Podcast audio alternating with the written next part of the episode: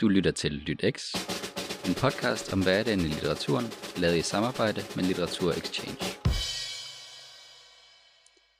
Velkommen til den tredje episode af Lytex, som er en podcast, hvor vi bruger litteraturen til at tale om de emner, der fylder i vores hverdag. I dag der skal vi snakke om fædre og fædreskab, og vi kommer både til at snakke om det at være en far og have en far, og fraværet af en far. Vi starter lige med at præsentere os selv, så man ved, hvem panelet er i dag. Jeg hedder Christine Lyksted. Jeg er praktikant hos Aarhus Litteraturcenter, som er en af de organisationer, der laver Literature Exchange Festivalen. Og så har jeg Anna og Anders med i dag. Vil I præsentere jer selv? Ja, jeg hedder Anna Antunes, og jeg studerer nordisk sprog og litteratur. Og udover det, så er jeg skribent på det litterære tidsskrift Modspor, hvor vi skriver anmeldelser og artikler om litteratur. Mit navn er Anders Holbæk. Jeg er lige blevet færdig med en kandidat i litteraturhistorie. De sidste års tid har jeg lavet noget forskellig kulturradio ind hos øh, DR på P1, blandt andet skønlitteratur og kulturen. Og så hvis jeg lige skal plukke mig selv, så har jeg en øh, blog sammen med en af mine gode venner, øh, som også har været på DR podcast, som hedder Prischeck, hvor vi genlæser alle vinderne af Nordisk Råds Litteraturpris ja, ligesom vurdere, sådan, hvorfor er der nogle af dem her, vi ikke snakker så meget om, og har de fortjent i det hele taget, og, og har vundet den her meget prestigefyldte pris og sådan noget. Ja, Og fedt, I gad være med i dag. Vi kommer til at gøre det sådan, at vi, øh, vi starter med at sådan tage en snak om, hvad er en far egentlig generelt? Og så prøver vi at snævre os lidt mere ind til at snakke om, hvilke fædre der er i de tre bøger, vi tager udgangspunkt i. Og så har vi til sidst nogle keywords, der hedder arv, ansvar og smerte, som vi ligesom prøver at tale ud fra øh, med, udgangspunkt i de her bøger. De tre værker, vi skal snakke om i dag, det er den bulgarske forfatter Georgi Gospodinovs roman Melankolins fysik, så er det Penge på lommen af den danske forfatter Astrid Olivia Nordenhoff, og så er det At leve af den kinesiske forfatter Yu Hua. Vi kommer nok til at udtale nogle navne forkert i dag, sådan er det. Men hvad synes I, en far er? Hvilke fædre typer findes der? Hvilke kulturelle fremstillinger der findes der af en far, og hvilke fædre har vi at gøre med i de her bøger? Jamen, øh, traditionelt set, så er faren jo den, der forsørger familien. Det er ham, der arbejder og tjener penge, så der kan komme mad på bordet. Men han har også nogle forskellige arketyper. Der kan være for eksempel den, den fraværende far, som måske arbejder så meget, at han ikke har tid til at være hjemme med familien. Det kan også være et aktivt fravalg. Det kan være, at, at konen eller moren og ham er gået fra hinanden, og han derfor ikke deltager i sin børns liv.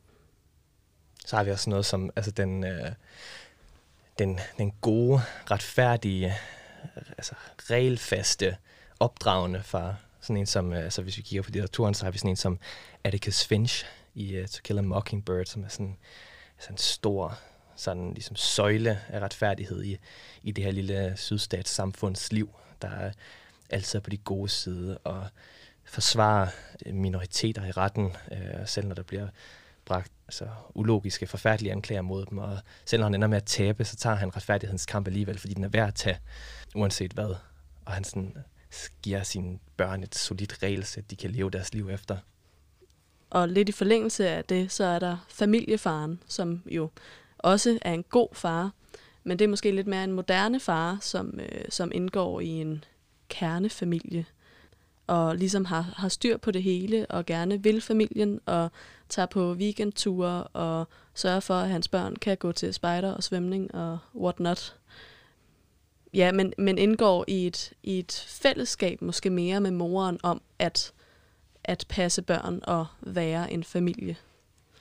Men sjovt i øvrigt, at vi ikke i sproget har en familiemor, fordi det er måske lidt selv sagt, at, at det er moren, der tager sig af familien, men i hvert fald ja, familiefaren som en type. Der er det modsatte af familiefaren, og måske karrierekvinden. Ja. Nå, altså en, en lidt mere sådan øh, grim version af familiefaren, det er jo sådan nok altså sådan noget som den tyranniske far, eller hvad skal man kalde ham, altså sådan en, som der dukker op i øh, fiktionen hos sådan en som Kafka eller Knavsgaard. Altså faren, der er, er som en diktator, der har benhårdt greb om familien, og øh, ligesom spørger i børnene så lang tid efter, at, øh, at de ikke er altså, er i spil længere, enten er, er døde, eller børnene har forladt familien i, øh, i krise over den her opførsel hos faderen. Altså faren, der har et øh, ulogisk øh, regelsæt, eller nogle meget hårde straffe, når man bryder reglerne, og som virker meget mere sådan brutal og barsk og fysisk og voldelig end øh, de andre fædre i, øh, i klassen for eksempel, eller noget af den stil. Og, altså, som rosinen i pølsen, så er der måske er sådan en, en, en far, som, som vi skal have med, som er den seksuelle far, som er daddyen, som jo har vundet meget øh, omtale i, øh, i de senere år her. Altså den, øh, den sexede far, øh, som jo på den ene side er sådan en, der kan øh, forsørge, provide, en som kan sådan beskytte og har styr på sit shit og styr på sit liv og sådan noget, men så samtidig har et eller andet sådan lidt forbudt, frægt og sexet over sig. Um, Who's your daddy? Ja, præcis. altså, som jo både kan være det, det grimmeste af det grimme grimme, som sådan en Umbert Umbert fra Lolita, Nabokovs Lolita, som jo altså manipulerer og, og begår overgreb og voldtager på en meget pædofil måde, eller bare altså sort-hvidt pædofilt, øh, det her stakkels 12-årige barn, og, og får hendes egne forældre ud af billedet, og, og alle mulige forfærdelige ting. Og så kan det være altså, den, den, den positive anden ende af spektrummet med en daddy, som, som vi ser meget i dag. Altså, øh, jeg tror, det, det klareste eksempel, jeg lige kan komme på, det er sådan en Tom Selleck, Monikas ældre kæreste fra Friends, hendes forældres ven, som er sådan en stor mand med et stort overskæg og styr på sit liv. Han er doktor og kan finde ud af at forsørge og så videre. Ja, der er måske også, øh, vi kan kalde ham legeonklen, som er den far, der altså, synes, det er helt vildt fedt at lave alle de sjove ting med barnet, men som bare går lidt ud, når det kommer til sådan at skifte blæ eller smøre madpakker og sådan nogle ting. Hvis man skulle komme med et litterært eksempel på den type, så kunne man måske sige sådan en som uh, Bennett, faren i uh, Stolthed og Fordom, som er, øh, som er utrolig sjov. Der kommer en masse sjove bemærkninger, men som måske ikke er så interesseret i andre end hans to ældste døtre, og ikke for alvor træder ind for at forhindre nogle af kriserne.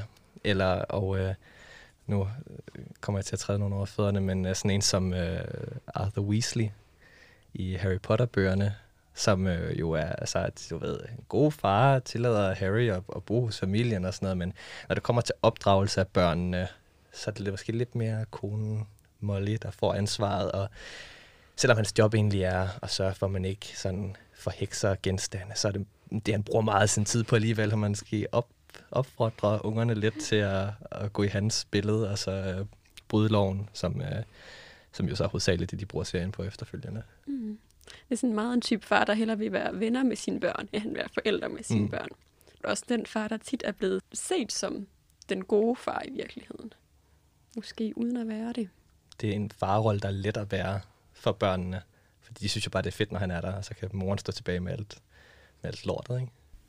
Jeg tror også, jeg glæder mig til at se, hvad der kommer af sådan ny farlitteratur, nu hvor det sådan bliver, i hvert fald her i Danmark og i Skandinavien, øh, der bliver lagt sådan mere og mere ansvar på faren. Nu snakker vi om øremærket barsel og sådan noget.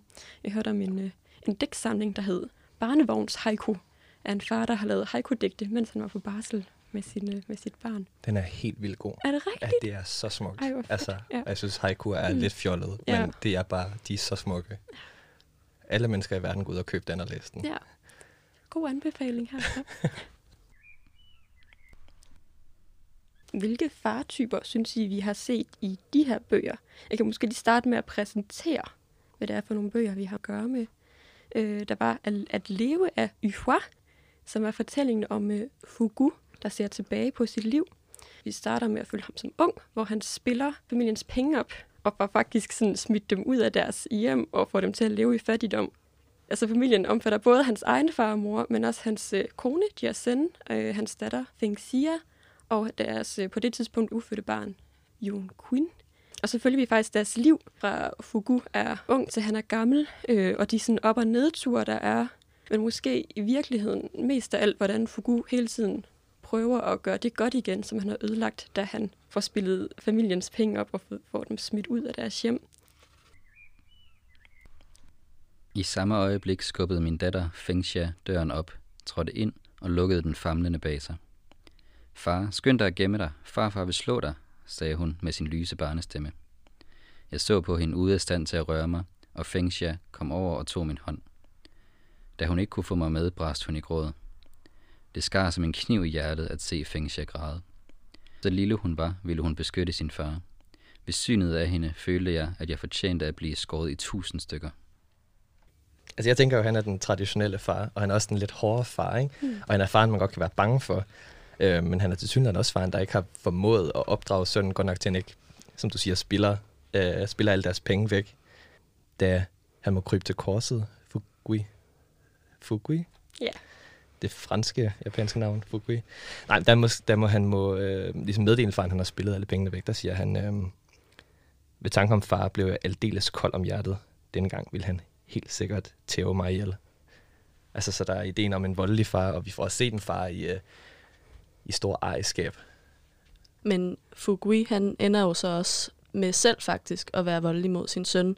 Han kommer over i øh, sønnens skole og slår ham, og lærerinden siger til ham, hvad er du for en far? Men det er jo, det er jo bare arven, ikke? Altså, det er det, han har lært selv. Det er det, han giver videre. Fuguis søn, øh, Yu King, er rigtig dygtig til at løbe, og han vinder et løb, hvor at øh, Fugui så faktisk endelig anerkender ham. Han har ikke anerkendt sin søn i al den tid, fordi at han ikke han har forsømt skolen og så videre. Men han får endelig anerkendelse Fugui, og så lige pludselig så er der nogen, der kalder på ham, og det er gymnastiklæreren, som man meget hellere vil snakke med, og gymnastiklæreren køber en pose slik til ham, og, og det, altså, der vil han hellere søge anerkendelsen, fordi han måske i virkeligheden er bange for sin far, ikke? og ikke rigtig har lyst til at tale med ham, eller ikke har lyst til at få den anerkendelse fra ham, fordi at han ikke ser, hvem han er. Det er bare også sådan lidt, lidt hårdt der, hvor at, at Fugui faktisk bliver sur på Yu King over det og siger, man skulle næsten tro, han var din far, var. Altså, hvor så det er lidt jalousi alligevel. Fuldstændig. Det er sjovt at tænke på, at øhm, Fugui selv er blevet den her... Øhm, altså nu har vi sagt, at han spiller pengene op, og som siger, okay, han er lidt ludoman, det er jo, det er jo slemt. Han er altså helt forfærdelig. Han, øhm, han tæsker hans øh, gravide kone og sådan noget. Der er han, skidt, skidt kal. Øh, men det er interessant at tænke på, at han har jo haft en hård far, og øh, man kan sige, det er ligesom ikke lykkedes sig for ham på ret køl, og hans idé til at få sønnen selv, hans egen på ret køl, det er så, hvis jeg bare er en endnu hårdere far, så skal det nok lykkes det her. Han er også en træmandsfar, ikke? Altså han kan heller ikke udtrykke den kærlighed, han så har for sine børn. For eksempel der, hvor han, øh, Yu Queen, han har nogle sko, som han løber i hver dag til skole, fordi han er så travlt. Og dem slider han op, og så bliver Fugu mega sur. Men så opdager han så, at Yukin løber i sne, og så bliver han alligevel sådan, at min søn skal da ikke løbe i sne uden sko. Det er synd for ham, og der kommer noget ømhed. Og så hans måde at reagere på det er bare sådan, hvorfor er du så dum, at du løber uden sko på, selvom det er sådan lige ham selv, der har sagt det. Så det er meget sådan den der, den der far, der sådan ikke kan sige noget kærligt, men gør det ligesom igennem nogle handlinger, ikke på en eller anden måde. Det er også, altså, halvvejs ind i bogen, hvor det, altså en af de helt store følelsesmæssige klimakser, hvis det er flertalsformen af det ord, der øhm, har Fugui forsøgt at sende hans datter væk, hans datter, som er blevet døvstum i løbet af bogen, fordi han er svært ved at forsørge familien. Øh, men så vender hun så tilbage, og det er så hjerteskærende. Han, ikke, altså, han kan simpelthen ikke sende hende væk igen, selvom de egentlig har forsøgt at, at have hende væk en måneds tid nu. Og der siger han, om så vi skal dø af sult alle sammen, sender jeg ikke Feng Shui tilbage. Mm. Men det er jo så også ret interessant, da efter hans eneste søn dør, det er jo et kæmpe tab for ham, at øh, Yu King der dør. Men så bliver det næste mål ligesom at få hende her, øh, Feng Xia, giftet væk. Fordi det er ligesom det sidste skud i bøssen, ikke? Det er, nu skal vi have en god mand til hende. Og det ender hun jo faktisk også med at få, og familien kommer sådan lidt på rette køl igen, efter at øh, Feng Xia er blevet giftet væk. Men hun har bare været den, der ligesom er blevet glemt, eller har været lidt til overs hele vejen igennem, selvom hun gør et kæmpe stykke arbejde ude i marken, og faktisk er, er rigtig god for familien. Så er det kun sønnerne, der er vigtige, ikke? eller sønnen, der er vigtig. Måske er jeg lidt følelsesmæssigt naiv her.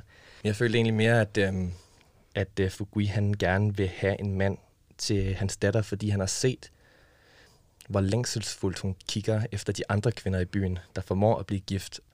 Og øh, det skulle så ikke være muligt for Fengxia, fordi hun som sagt er døvstum, og så, så tænker han, nu, nu, nu giver vi, øh, jeg, jeg skal finde en, en mand til min datter, for at se, hvor, hvor vigtigt det er for hende. Jeg synes, det er et ret vigtig del af hans følelsesmæssige udvikling, at han, han gør det for hende til sidst, netop ikke på grund af at føre slægten larven videre. Jeg ved slet ikke, hvor interesseret han er i det projekt her til sidst. Jeg tror ikke, han har så meget ære til overs for hans, for hans slægt, men, øh, men så i stedet for, så gør han det for datterens egen skyld. Men han får først øjnene op for datteren, efter sønnen er død jo. Det er ellers, rigtigt. ellers har han jo ikke rigtig været så interesseret i det. Han er jo faktisk ret egoistisk på mange måder, ikke? Altså det her med, at han spiller øh, formuen op, og også altså, hans far, Fu- Fuguis far, der bliver så sur på ham, ikke? Men alligevel giver han op, og altså, jeg, jeg ser det lidt, faren dør jo umiddelbart efter, jeg ser det lidt som om, at han nærmest dør af skam og skuffelse over, at han ikke formåede at gøre sin egen søn bedre end sig selv. Mm. Og det har han også sagt tidligere, det der med, at han, han forsømte opdragelsen. Ja. Og som hans mor siger, ikke? når bjælken for oven er skæv, bliver den nedre det også. Yes. Så det går i arv. Det Det er her. godt sagt. Ja. Vi kan også hoppe videre. Vi kan tage Astrid Olivia Nordenhofs øh, penge på lommen. Det er fortællingen om Maggie og Kurt, som måske engang har været forelsket, men som nu mest af alt bare har et øh, ret dårligt forhold til hinanden, hvor Kurt gør nogle ret forfærdelige ting mod Maggie.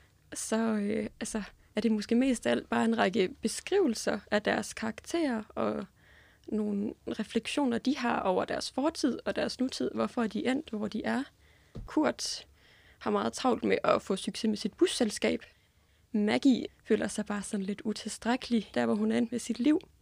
Så i, i forhold til det tema, vi snakker om, er det måske mest relevant at snakke om Kurts rolle som far. Han har tre børn. Det første er Flemming, som var et barn, han fik, da han var 18. Moren forlod dem, og Kurt var ligesom hjælpeløs tilbage med det her barn. Det andet barn er Mette, som han ikke snakker med. Det er fra hans andet ægteskab. Og det sidste barn er Sofie, som er den datter, han har med Maggie.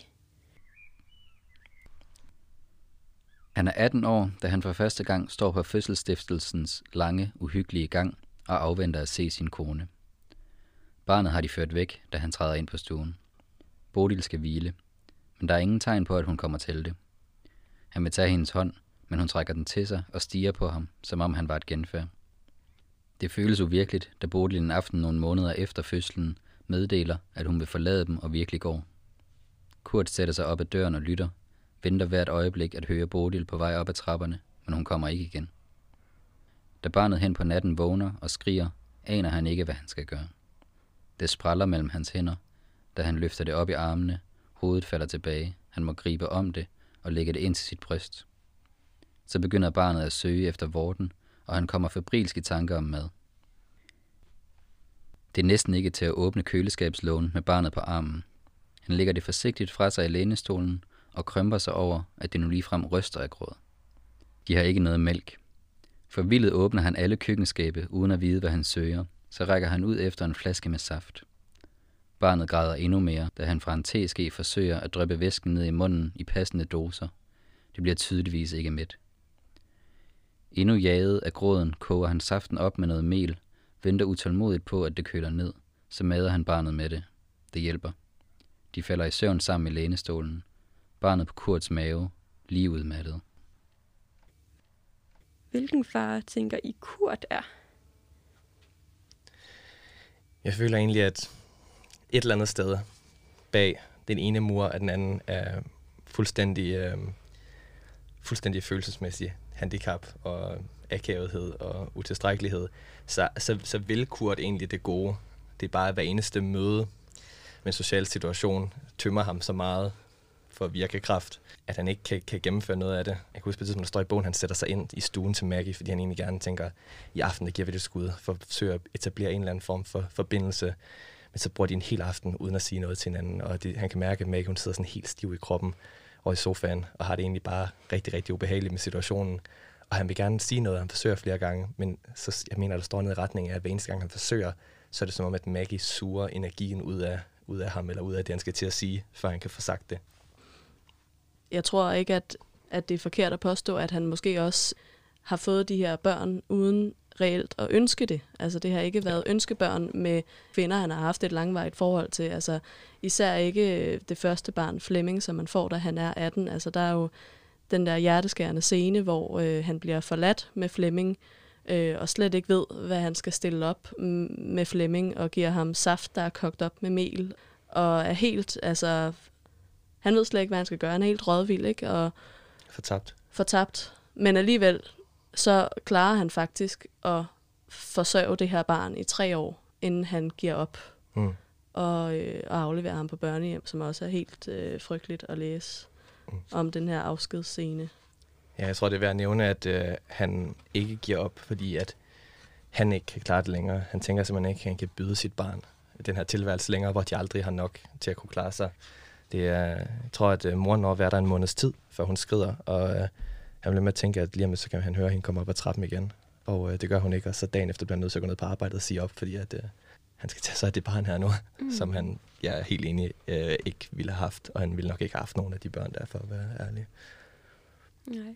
Jeg synes, der er sådan lidt kontrast mellem Kurt, der vælger at opgive sit barn, fordi han tror, det er det bedste for barnet, og så øh, Fugu, der jo vælger at beholde sit barn, selvom de måske kommer til at få et, et, et dårligere liv ved at være ved ham. Ja, ikke, ikke, at der er noget, der er rigtigt og forkert af det, men det var en sjov sådan, modsætning af, sådan, hvad der bliver fremstillet som rigtigt og forkert i hvert fald. Noget af det, som øh, også sidder dybt i Kurt, det er hans egen far, og øh, de oplevelser, der står tilbage med ham. Altså, nu, nu virker det lidt som en, en broken record, tror jeg, man siger på, på engelsk, og gentage det igen og igen, men han havde også en meget hård far. En far, der ikke havde meget til os for øh, følelsesmæssigt stor sind. Altså, det er en meget, meget vild scene, øh, griner af ham, fordi han har svært ved at håndtere døde dyr. Jeg tænkte faktisk på, er Kurt en daddy egentlig? Fordi Maggie forlader jo faktisk sin Nu stiller du det rigtige spørgsmål. Ja. Nu bliver det ja. godt, det her. Ja. Fordi Maggie forlader sine forældre øh, mm. og finder Kurt for ligesom at finde tryghed. Ja. Det viser sig, at det ikke er en særlig god plan. Mm. Men bliver han lidt hendes daddy måske?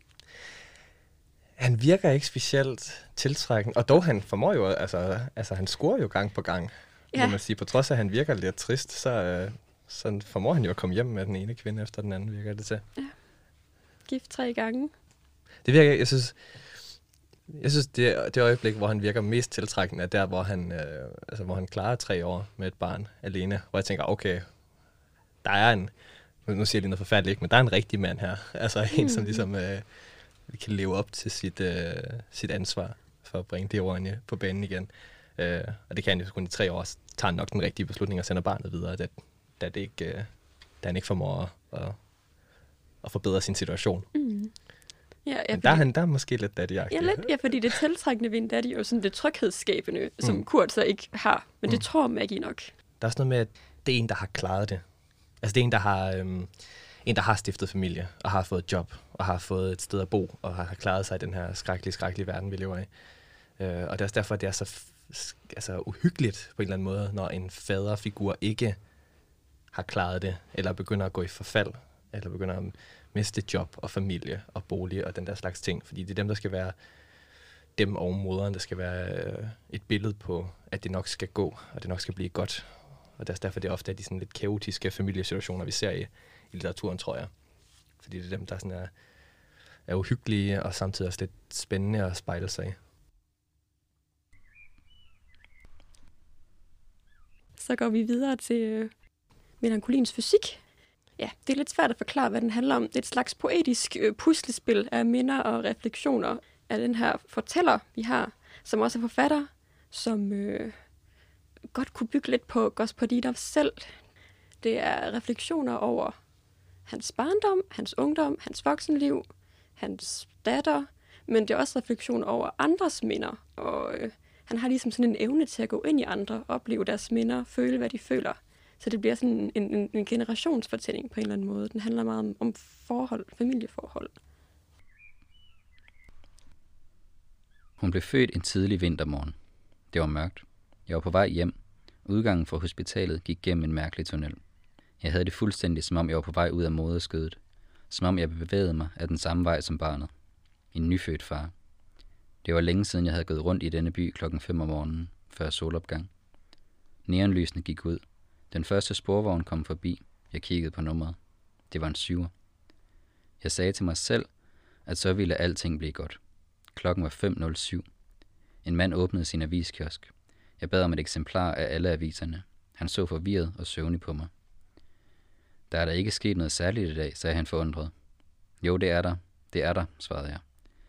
Jeg betalte, tog avisbunken og gik lykkeligt derfra. Hvilke overskrifter var der den dag? Var verdens barneværelse klar til at tage imod det barn? Den første vinter, den første sne, den første vind, den første hund, de første skyer. På grund af et barns øje.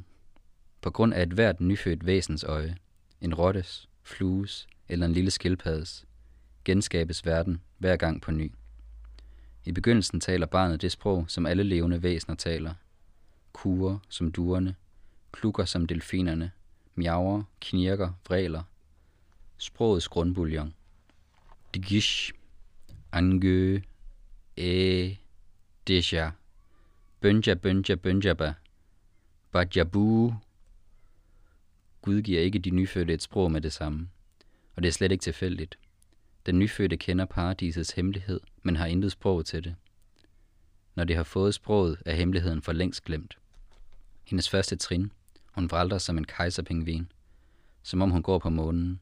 Hun rækker hænderne ud for at holde fast i luften. Hun er så koncentreret og smiler for sig selv. Hun er så skrøbelig. Når du kigger på hende, falder hun. Men jeg sidder og skriver om melankolien i verden, om den portugisiske saudade og den tyrkiske husun, om den svejsiske sygdom, nostalgien. Kommer hun hen til mig? Hun er to og et halvt år gammel. Hun snupper min kuglepind med en rask bevægelse. Sæt dig nu her og luk munden rigtig meget op, siger hun, hvorefter hun stiller sig på tåspidserne og kigger ind. Au, der er meget mørkt inde i dig. Jeg kan ikke se noget. Skal vi ikke lege støvkorn? Du er far støvkornet, og jeg er det lille baby støvkorn. Hvilken slags far synes I, han er? Altså, han selv er. Hans, øh, ja, ja, vi kalder ham... Jeg ved ikke, hedder han... Har han et navn?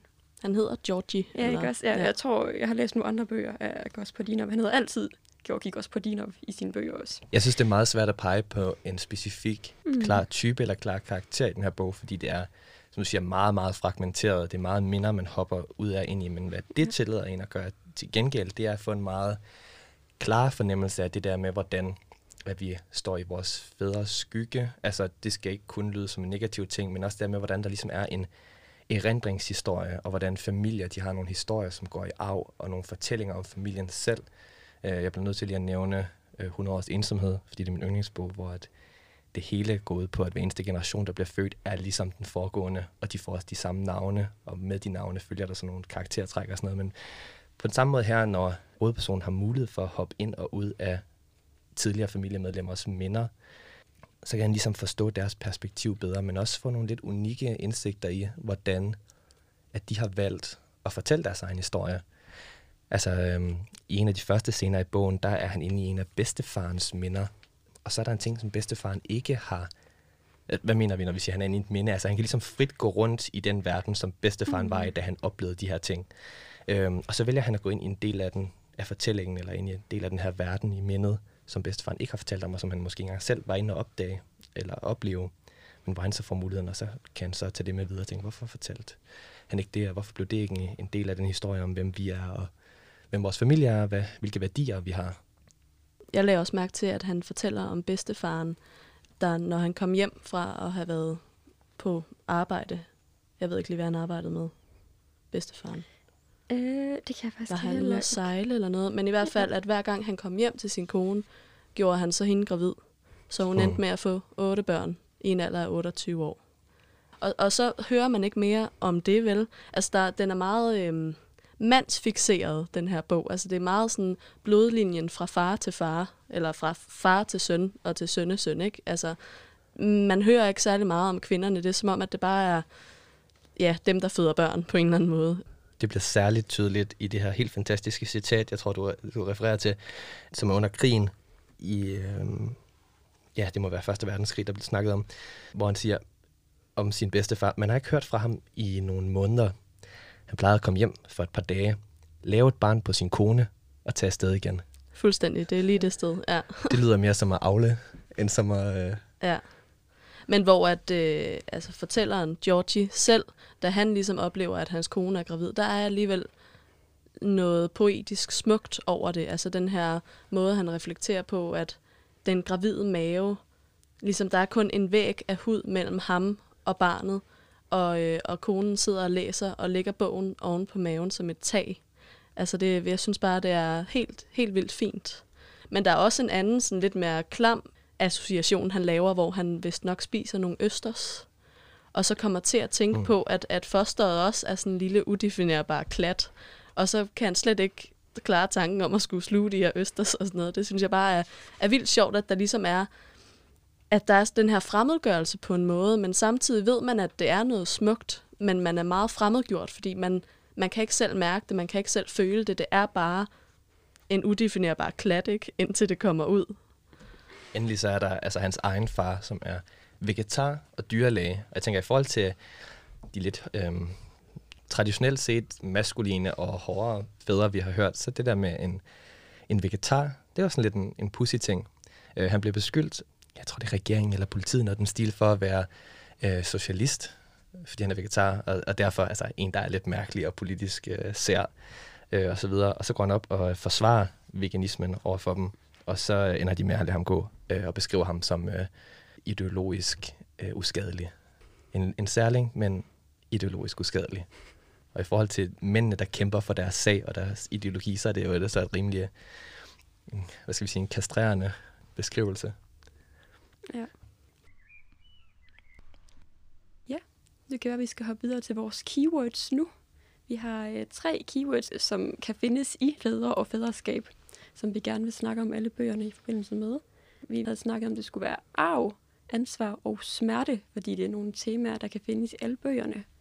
Altså, vi har jo lidt været inde på nogle af de her tematikker allerede, men, men arv. Ja, arv. altså, man arver vel altid noget fra sine forældre, og jeg synes, det her med, med arven øh, er sådan mest tydelig i Juhuas. Altså det her med, at, at der faktisk nærmest er nogle dårlige egenskaber, som bliver nedarvet til Fugui, der så også træffer nogle dårlige valg, som så ender ud i, at, eller det er måske ikke kausalforklaringen, men det ender i hvert fald ud i, at hans egen søn også dør, ikke? Ja, altså arven, det er sådan noget, man enten skal forsøge at gøre op med, eller noget, som man virker det til, altså naturligt følger. Nu nævnte vi tidligere det her citat fra moren i, i historien, der siger, når bjælken for oven er skæv, bliver den nedre det også. Altså der er den her idé om, at øh, altså, med sådan lidt, lidt usekset ord kunne man måske kalde det for arvesynden.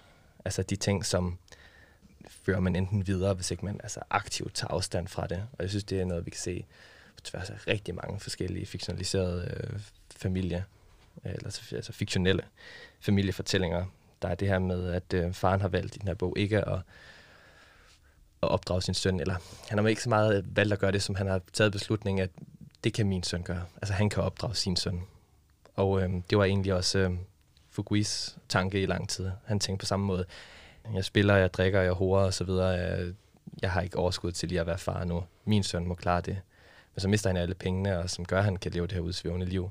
Og så bliver han nødt til at gøre det. Og en af måderne, han gør det på, det er ved at insistere på, at hans søn skal have en uddannelse. På trods af, at sønnen han hellere vil, øhm, vil være professionel løber. Eller hvad hedder det? Det hedder vel en professionel løber. En, der løber, og så, men der beslutter faren, at, øh, at det kan man ikke tjene penge på, at han bliver nødt til at, at, at tage sin uddannelse, og der derfor, han møder op i skolen en dag. Så ser han hans søn sidde bagerst og, øh, og, og fjolle, eller, eller man sidder og snakker med de andre, så stormer han ind og slår, slår hans søn, og det er der, hvor læreren siger, som jeg nævnte tidligere, hvad er du for en far, men han opdager, det værste, han gjorde, der, det var ikke at slå sin søn, det var at ydmyge ham. Og man kan sige, at kæden bliver brudt i den forstand, at sønnen, han, øh, han bliver en, der er altså, så meget i den anden grøft, en, der er så følsom. Altså, Leo har jo også en bog, der handler meget om familienavnet. Altså, det er sådan en kæmpe sorg for Fugu, at øh, han har ligesom tilsvinet familienavnet ved at føre dem ud i fattigdom. Det, det er svært at sætte sig ind i, at man kan sørge på den måde over et navn, og ikke så meget sådan nutiden som fortiden i virkeligheden. Apropos navn, så øh, ser vi det jo også meget tydeligt i øh, melankolins fysik, at øh, Georgie faktisk har arvet sit navn efter bedstefaren, som også hedder Georgie. Og altså, han, han lever jo også meget i fortiden på en eller anden måde, fordi det nærmest er den her labyrint af, af rendringer. Der er jo det her minde. Vi ved ikke rigtigt, om det er et minde, eller om det er forestillet, eller hvad det er, men i hvert fald en scene med en Minotaurus, som ligesom bliver nedarvet på en måde. Minotaurus er den her græske figur, som er halvt tyr, halvt menneske, og han bliver efterladt inde i midten af en labyrint og kan ikke komme ud og til sidst så bliver han så dræbt af Theseus. Men i hvert fald så er han på en måde efterladt inde i den her labyrint af erindringer, men da han selv står over for at skulle blive far, der er det som om, at den her Minotaurus-figur forlader historien på en måde. Altså han er klar over, at det er ikke et barn inde i min kones mave, der er halv tyr, halv menneske. Det er et menneskebarn, og, og barnet kommer ud, et nyfødt barn. Han er en nyfødt far. Altså det er meget sådan fint, den her måde, som, som han bliver reinkarneret på, på en måde, ikke? Øh, som selv at være far, efter han har set, hvordan hans far og hans bedstefar har været fædre, ikke? Hvis jeg, hvis jeg går tilbage til øh, at leve, altså i forhold til det der med familienavn, og i forhold til det der med en, en familieære, der skal opretholdes, ja, så står der øh, helt i starten af bogen, lige efter at øh, hovedpersonen og faren er blevet introduceret. Vi, familien Shu, havde over 100 muland, hvilket er en eller anden form for regneenhed, tælleenhed, som er, er meget, går jeg ud fra. Øh, for det lyder imponerende, når de nævner det i løbet af bogen. Vi familien Shu havde over 100 muland. Alt, muland, nej, over 100 muland. Alt herfra og over til fabriksskorstenene derover tilhørte vores familie. Min far og jeg var kendt i nærfjern som den ældre herrimand og den unge herrimand. Når vi spacerede sted, lød vores sko som kovermønter, der rasler mod hinanden. Min kone, Jieshen, var datter af byens rigskøbmand, så hun var også ud af en velhavende familie. Altså vi får indtryk af, at familie er noget, der betyder meget. Men også måden han, altså det virker meget lovende, når han i starten af bogen beskriver det som, vi kom gående som den ældre herrimand og den unge herrimand. Altså sådan en idé om, der kommer Shu-familien, og de har styr på det, og det er ham, der kommer til at overtage det en dag. Det er, hvad hedder det på dansk? The Heir. Altså, Arvingen. Arvingen, ja. Ja. Der kom arvingen Ja. til familien Shu land, landet. De har over 100 muland. Skal vi gå videre til det næste tema, eller har I mere til arv? Skal vi prøve lige at snakke om nogle af de andre arv også? Altså, der er jo, øhm, Ja. ja. der er jo også penge på lommen. Ja. Der kan man sige, der er det lidt mindre øhm, sådan øh, tydelig grad, at den arv bliver givet videre. For der i tale sætter de ikke lige så meget selv, men der er en ret vild scene, som vi har nævnt tidligere, og jeg synes lige så godt, vi kan få den, få den fuldstændig udpenslet, fordi det er noget, vi kommer til at referere til igen. Og det er Kurt, der husker tilbage på hans barndom, yes, øh, ret sent i bogen. I går tog hans far ham med til slagterhuset, hvor han arbejder.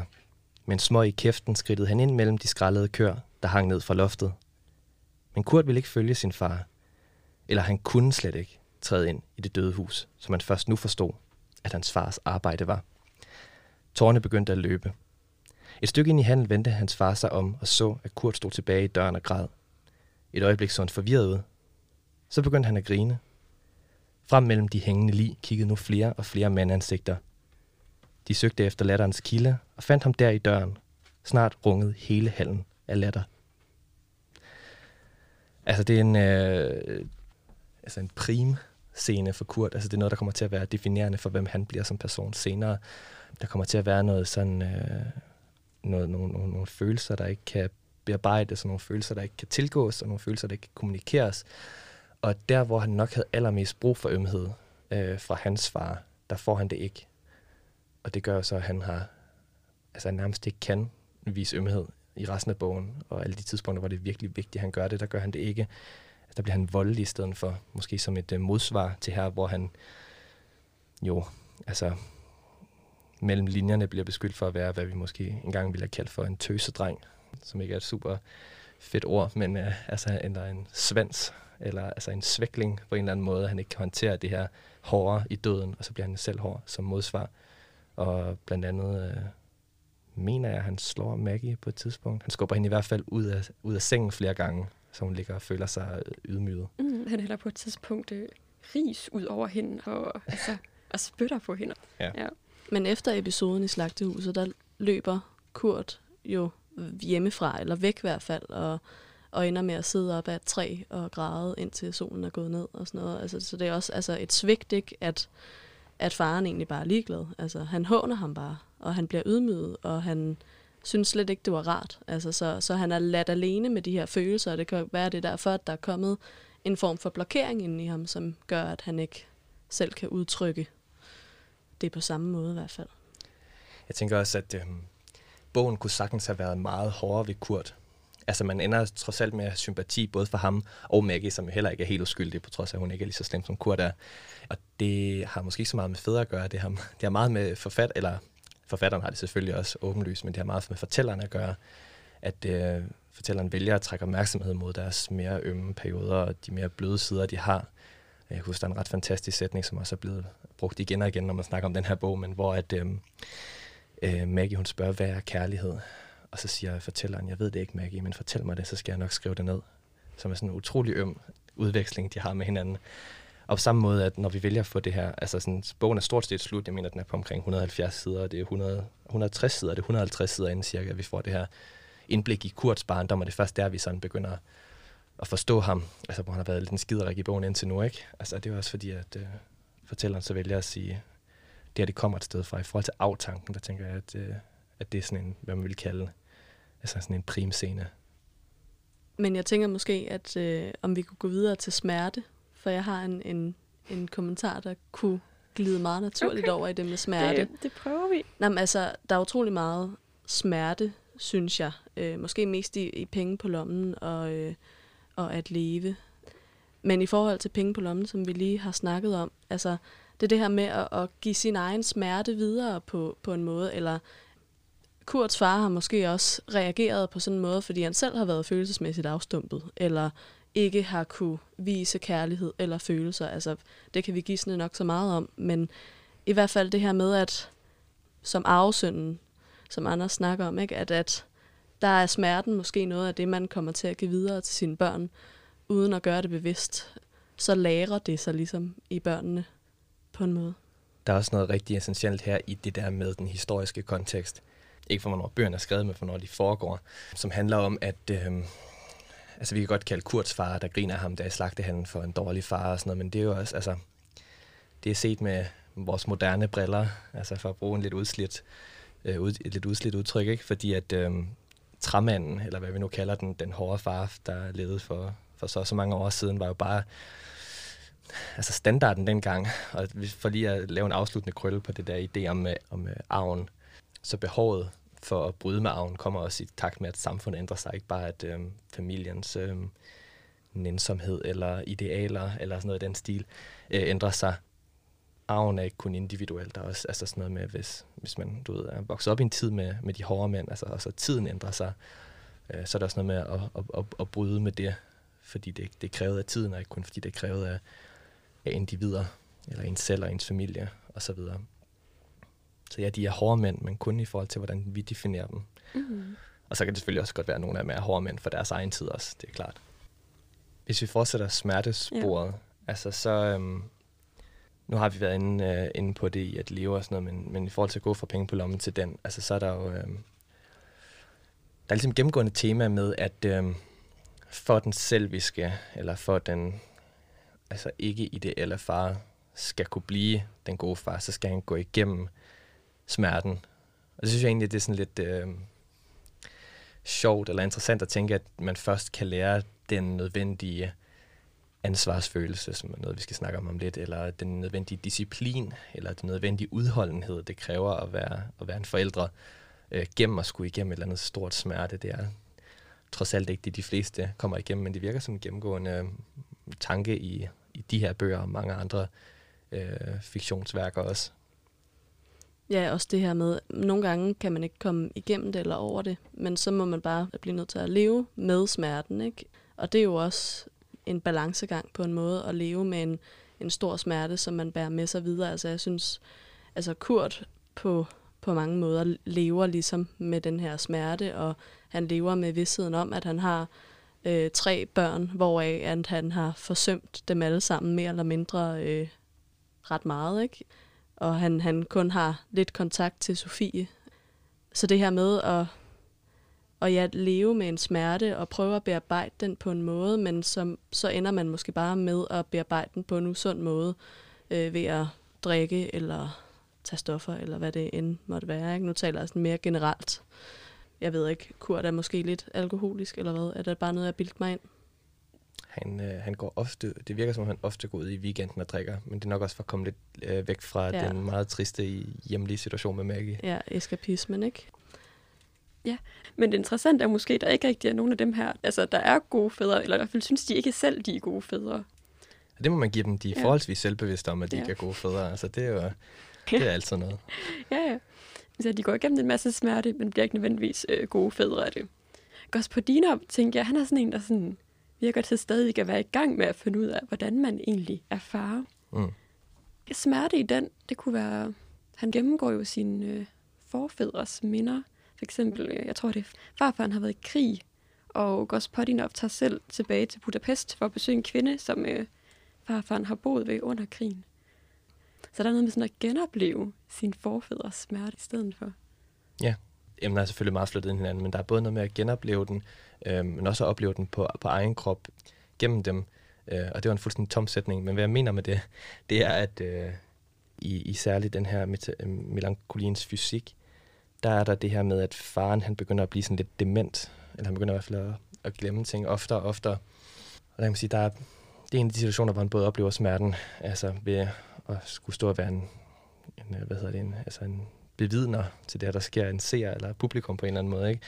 Men øh, så er frygten der også for, at det her det bliver en del af hans arv. Altså det bliver noget af det, der går igen. Altså om, om ikke andet, så har vi altså, du ved, opdragelsens arv og idealernes arv og sådan noget, men der er også det biologiske arv. Så man er også et produkt rent genetisk af sine forældre. Han skriver, at øh, efter at have forklaret, hvordan hans far kan finde på at gå hvileløs gennem byen, fordi han glemmer, hvor han skal hen, eller hvor han kommer fra, siger han, mit, mit mareridt er, at jeg en dag på samme måde vil stå i en lufthavn, flyene vil lande og lette, men jeg kan ikke huske, hvor jeg er på vej hen. Det værste er, at jeg har glemt, hvor jeg skal hen, når jeg skal tilbage, og ingen genkender mig og kan bringe mig hjem. Så der er også frygten for, for arven, og der er også en, en meget reel smerte, som kommer i kraft af familierelationen. Mm, ja. Men altså, det, det ved jeg ikke, om, om man måske kender fra sig selv, hvis man har haft nogle familiemedlemmer, som har været syge på den ene eller på den anden måde. Men det her med, at det er jo også en smerte at, at se sine forældre eller familiemedlemmer være så syge, og, og nærmest, altså, i den her situation er det som om, at barnet bliver nødt til at træde ind i en form for forældrerolle over for sin far, ikke? Eller det er lidt underligt, når barnet bliver den voksne frem for forældrene, ikke? Jeg vil sige, en af de altså meget kraftige scener, der har været en del af den litterære popkultur inden for lige præcis det der i det sidste årti, må det være, det er, øh, det er Knavsgaards Min Kamp, øh, som jeg har fyldt utrolig meget, og utrolig mange diskussioner om det autobiograf og så videre, men, men hans far er jo altså en af de, af de tyranniske fædre, altså dem, som er svære ved at slippe selv efter de døde, dem, som hele tiden spørger i baggrunden af ens sind, og dem, som som har altså, nedsat nogle regler og nogle straffe, som ikke altid har været sådan logiske eller til at forstå for barnet, og som har været meget, meget autoritære, og så i sidste ende også alkoholiske, som, som Knavsgårds far bliver det. Og der starter den første bog, og altså spoiler, men du ved, man har haft chancen for at læse den nu, men øh, der starter den med, at, øh, at faren han dør, og han skal så forholde sig til hele hans opvækst, og hvordan faren har været sådan en kæmpe stor øh, tilstedeværelse negativ, langt hen ad vejen til stedeværelse, nærmest hele vejen. Og hvordan han har styret hans sind og stadigvæk, altså styrer hans, hans sind i hans dagligdag stadig til stede hele tiden. Og øh, faren har så drukket sig ihjel, hvilket har efterladt en vanvittig hjemmesituation, der hvor faren har brugt de sidste år af hans liv, altså med, øh, med tomme flasker og øh, ødelagte møbler, og han har været meget dårlig til at rydde op efter sig selv på, øh, på diverse tænkelige måder. Og det bliver så Knavsgaard og hans brors job at gøre det her rent. Og der er der netop en meget, meget klar version af det der med at skulle blive forældre for, for sine forældre på et tidspunkt, og den smerte, der kommer i, at dem, som ligesom er dem, der burde have styr på det, ikke har styr på det, dem man går til, når man ikke selv har styr på det. Og sådan nogle vanvittige scener, hvor han går helt meditativt og, og skal gøre rent efter faren, og så er det pludselig ham, der er forældrene, og faren, der simpelthen har drukket sig ned til at, at blive et uh, hjælpeløst barn igen noget, der går igen i penge på lommen, hvor det ender med, det er Sofie, der nærmest tager sig af Kurt, ja. selvom han aldrig rigtig har været der for hende. Ikke? Det er noget med, det er hende, der betaler hans regninger og sørger for, at han får en lejlighed efter Maggie er død. Så det var også lidt en spoiler. Altså, det er jo naturligt, men det er fuldstændig unaturligt samtidig, når man bliver forældre for sine forældre. Men er det ikke også sådan, at, at noget af det nærmest det mest grimme, der er i den her bog, der indeholder meget af det grimme, det er, at hun ikke rigtig føler noget, da faren dør? Altså han har været så lidt til stedværende, hun faktisk er lidt uh, apatisk over for det, ja. og lidt ligeglad. Ja. Der står, jeg ved ikke, om han mærker det selv, siger forfatteren. Undskyld, siger fortælleren, før han sover. Brystet bliver stille. Han tager ikke længere luft ind. Sofie ankommer et par timer senere. Hun finder det frem i sig selv at stryge sin døde far over håret. Hun har ikke nogen tanker, mens hun står der. Hvis der er noget, er det et hav, en endeløshed af gennemsigtige bløddyr. Så udveksler hun et par ord med en plejer, lidt om det forudgående, døden, hvordan den kom, og lidt mere om det forestående praktiske, hvor hendes far nu skal flyttes hen, og hvor længe de kan beholde ham der. Noget styrter ned gennem hende og strømmer ud bag til, da hun lukker døren efter sig og efterlader sin far på sengen. Så i forhold til smerte, så altså, når vi har den direkte, når vi har haft fædre, der, der slår, eller fædre, der svigter, eller fædre, der ydmyger, eller familier, der går i opløsning, fordi de ikke opretholder deres familie logik, eller hvad man nu skal kalde det, altså, så er det nærmest noget af det mest smertefulde, det er, at han har, svæ- altså, han har fejlet så grumt, at datteren hun kan gå uden egentlig at, øh, at føle noget. Men på trods af det stadigvæk lige, øh, altså, nu så ham lidt i håret. Fordi der er trods alt stadigvæk en eller anden forbindelse, som ikke kan, kan benægtes der. Selvom man måske i virkeligheden ville ønske, den kunne. Jeg tænkte også, altså det her med ansvar, at man måske har en ansvarsfølelse over at skulle føle noget over for sine familiære relationer.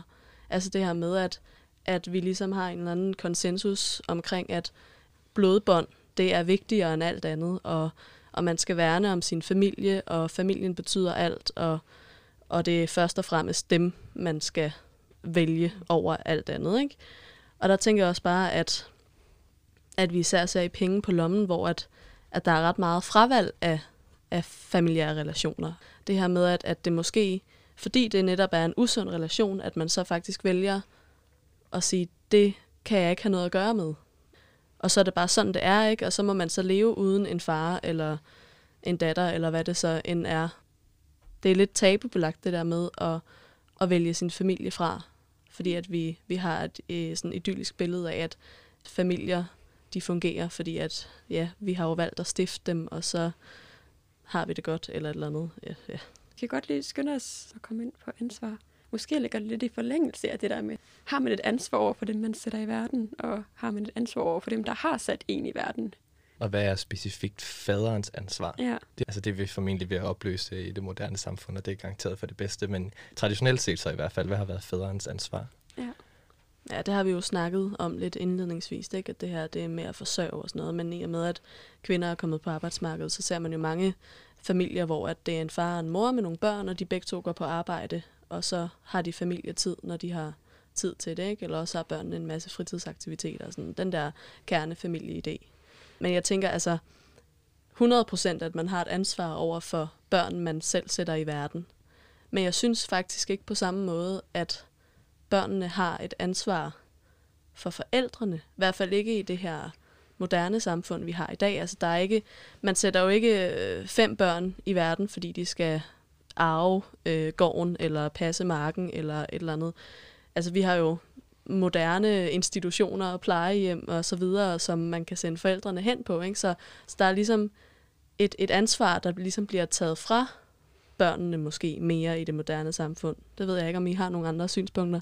Jeg vil i hvert fald sige, at jeg synes ikke, der er noget sådan øhm, automatisk ansvar over for forældrene, alene af den grund, at de er det. Men jeg synes, at der vokser et ansvar frem til dem på samme måde, som der gør alle andre forbindelser i ens liv.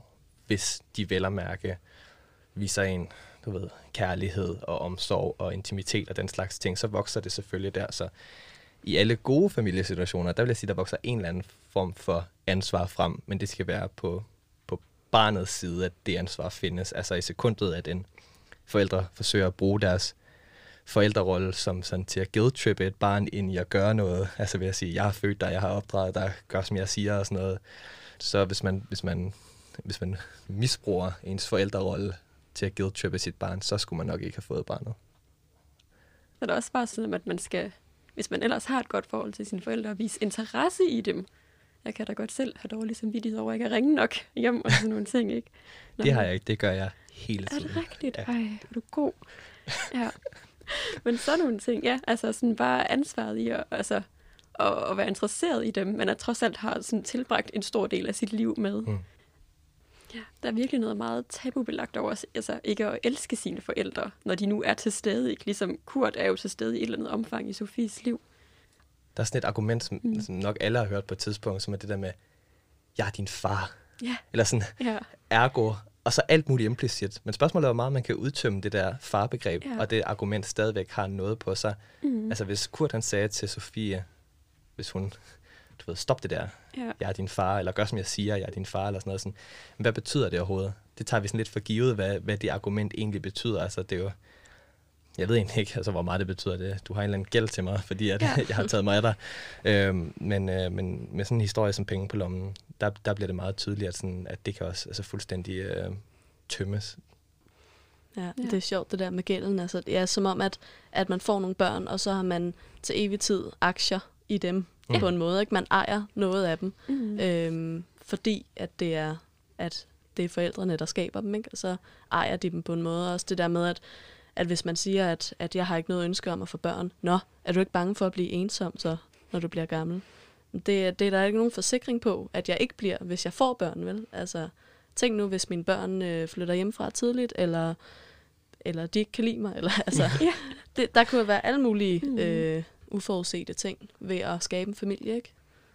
Det er også noget, der bliver allermest interessant i at se i den litteratur, vi kan se frem til herfra, som er, at i takt med, at der bliver mere og mere interessante og anderledes og utraditionelle familiekonstruktioner, og flere og flere, der vælger at gå til en eller anden meget tryg venneflok, i stedet for sin familie, og så se, hvordan den kommer til at afspejle sig i litteraturen, de her nye øh, konstruktioner. Mm. I det hele taget er det ret interessant at sådan læse om fædre, fordi man, man bliver bevidst om altså deres tredimensionalitet, at fædre jo også bare er mennesker. Det er noget, ja. Man også finder ud af, når man er voksen, ikke? at ens forældre også bare er mennesker, der laver alt muligt andet end at have børn. Man kan også sige, okay, der er fædre i, en, nu jeg lige at sige nærmest alle bøger, men altså, der, fædre fylder en utrolig stor ting, altså bare som gudefigur nærmest, ikke? Altså på alle mulige måder, som vi har snakket om med at stå i aftager, med at være ens biologiske forgænger og alle de her ting og sådan noget. Så, så hvorfor, hvorfor er det så super interessant at snakke om i det her tilfælde? Jamen det synes jeg er fordi, at faderen ofte er en person som, eller en figur som hovedpersonen i de bøger, man læser, ligesom skal overkomme, eller på en eller anden måde har en, har en gæld til, eller skal forholde sig til på en eller anden måde. Og her er det faren, der er øh, hovedpersonen, øh, penge på lommen, der er det to personer, men, men mere eller mindre er det faren, der og så er det der, vi ser tredimensionaliteten i dem. Altså, at det også er de mennesker, først og fremmest, med, altså vi er selvfølgelig meget bevidste om deres fejl og mangler fra andre bøger og sådan noget.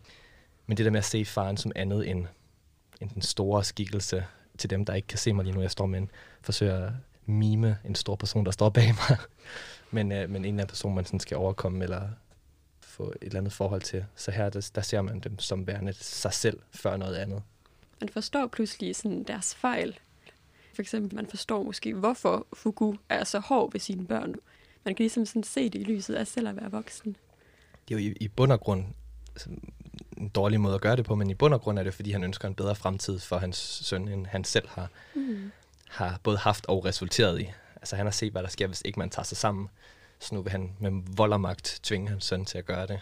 Um, Ja, det er jo egentlig altså en kærlig handling, ikke? Det er, ja, den sådan- kommer i hvert fald fra et sted af ja, kærlighed. Ja, den er måske ikke kærligt udført, Nej. den er kærligt tænkt. Mm. Eller omsorgsfuldt i Ja, hvert fald. Eller et eller ja. andet, ikke? Altså i forhold til, at, at det her det ikke handler om forældre, men det handler om faderen specifikt, så er der noget med de særlige ansvar, som en far har, eller i hvert fald traditionelt set har haft, som jeg synes er interessant. Jeg kan huske, at øh, jeg var barn som min søster, og vi sad og så øh, sådan nogle VHS-bånd med, øh, jeg tror det hed Bullerfnis. Kan I huske det med Helle Ja, Juf og ja. Peter Fordin? Er det ikke den hedder? Jo. Jo. Og der kan jeg huske, der havde de altid sådan øh, et ord, de definerede i hver afsnit. Stod i en stor bog frem, og så, fordi så er en, der brugte et ord, så skulle de lige forklare, hvad det betød. Der er en af gangen, der var ordet skaffedyr, som var ideen om, at øh, som udgangspunkt faderen skulle sådan gå ud og gå på arbejde og tage, altså skaffe penge og, t- og tage mad med hjem i den mest sådan øh, hulemandsagtige forstand. Og så, men sådan, altså tage sig af familien, øh, økonomisk og så videre. Og bag det, der står i den der opfattelse, at moderen har den, den biologiske, den nænsomme, den intime og den, den meget følelsesmæssige forbindelse til børnene. Altså, faderen ligesom skulle sørge for, at familieinstitutionen bestod. Jeg kan ikke lade være med at tænke på, jeg, jeg har fået ret mange bekendtskaber i ja, mænd i 30'erne, som er fædre, relativt nye fædre, ikke? altså med småbørn.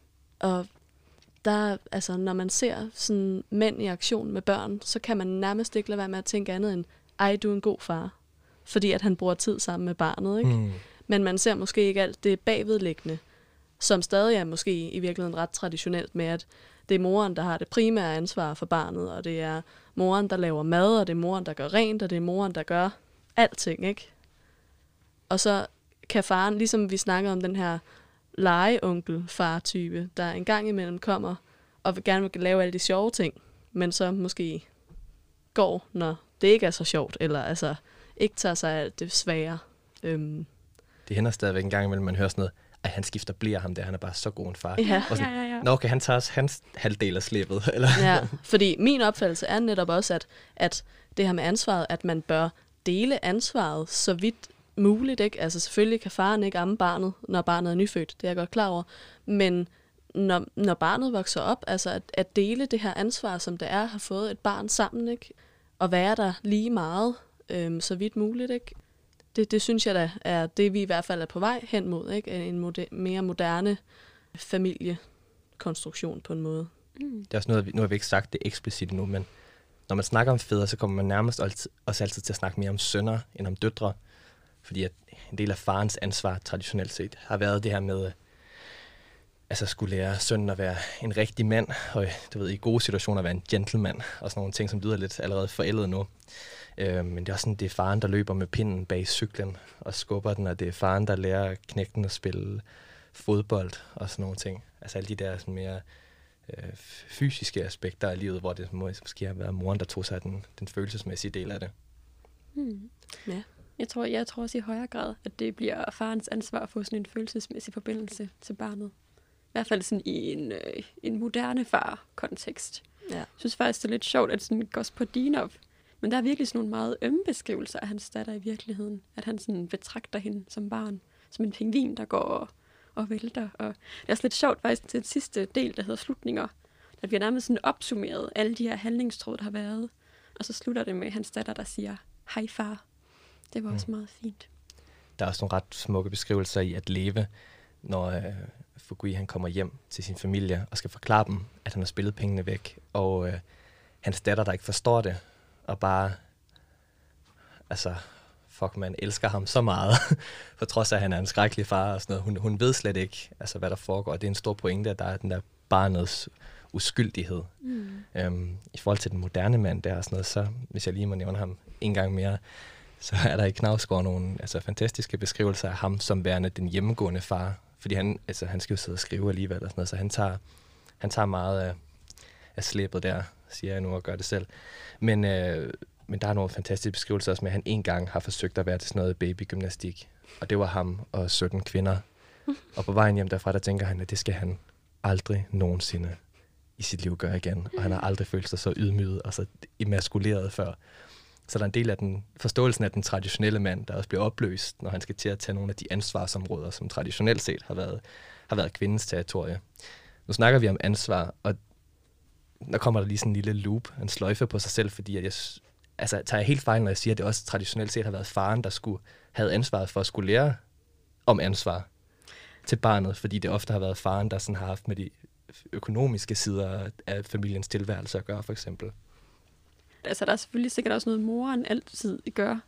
Pas på dig selv-agtigt ansvar. Men det er Mm. rigtigt, det er faren, der tit skal putte nogle værdier ind i barnet. Ja. Sådan, Men det er jo fordi, at, at kvinden måske øh, typisk bliver degraderet til at være sådan en, der kun kan lære døtrene at lave mad og gøre rent, mm. og alle de her kvindeting, ja. for at være meget firkantet og konservativ, ikke? Ja. Men, øh, men ja, hvor det er faren, der ligesom er det store overhoved, der ved, at sådan her er de rigtige værdier, og sådan her skal du opføre dig, og alt det her, ikke? Mm. Uden måske i virkeligheden at have super meget indflydelse på barnet, eller særlig meget samvær med barnet, eller når, når det kommer til farens ansvarsområder med datteren, så bliver det også hurtigt sådan noget, beskyt hende mod de sultne, rovdyrsagtige mænd ude i samfundet og sådan Ja. noget. Og Den helt grimme amerikanske kliché med faren, der står på verandaen med en eller anden, et eller andet gevær og tager et akavet selfie med prom night sweethearten, der står ved siden af hende, og han står og giver tommelfinger op og siger, hvis du rører min datter, så ja. fjerner jeg din knæskaller. Men jeg tror også, vi kommer mere og mere væk fra de her kønsstereotyper, der egentlig er i Mm. forhold til sønner og døtre og mødre og fædre. Ikke? Altså, jeg, jeg var en pige, som spillede fodbold, og jeg startede på et drengehold, puslinge drengehold, ikke? og spillede fodbold i otte år. Ikke fordi min far var særlig fodboldinteresseret, men min morfar, han var utrolig stolt af mig og kom og så mig spille alle kampe, fordi han syntes, det var så fantastisk, at vi havde et interessefællesskab på en måde, ikke? Og det er jo sådan måske en typisk mandesport. Det ved jeg ikke, om man, man kan kalde det. Det kan man måske godt.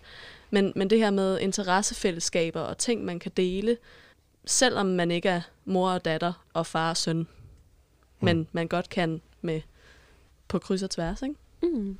Ja, jeg tror, det bliver interessant at se, sådan, fordi altså, min egen far er nok mere sådan en, der kan finde ud af at sige, sådan, husk at tage cykelhjelm på, end han sådan gider at snakke om følelser. Ja. Og min kæreste er nok den, der mere kan lide at sylte ting. Han bliver, han bliver, sådan, han bliver bare en helt anden slags far, tror jeg. Min egen far er sådan en, der har altså, utrolig, utrolig god til at snakke om følelser. Ja. Jeg kommer nærmest direkte med toget fra deres uh, sølvbryllup, hvor han holdt en tale, hvor ikke bare han begyndte at græde, men hvor sådan 5-10 andre mennesker også begyndte at græde. Og hans egen far var en, der bare slet ikke altså, kunne, uh, kunne tale om følelser, og slet ikke kunne være i den der farrolle, hvis man lige skal være helt ærlig, altså, som uh, valgte at, altså, at skride, fordi han ikke altså, kunne overskue at være far.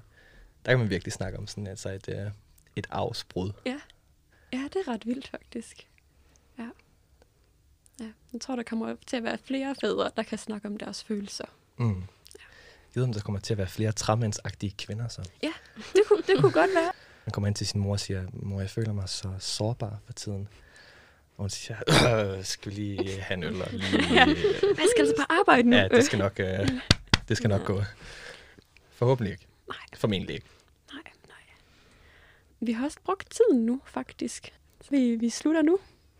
Jeg skal lige få en god ordens skyld husk at sige, at Penge på lommen er udgivet på forladet Basilisk, at Leve er udgivet på forladet Klim, og Melankolins fysik er udgivet på forlaget Jensen og Dalgaard. Tusind tak, fordi I gad være med i dag. Selv tak. Selv tak. Du har lyttet til Lyt X, en litteraturpodcast lavet i samarbejde med Litteratur Exchange. Vi håber, vi lyttes ved en anden gang.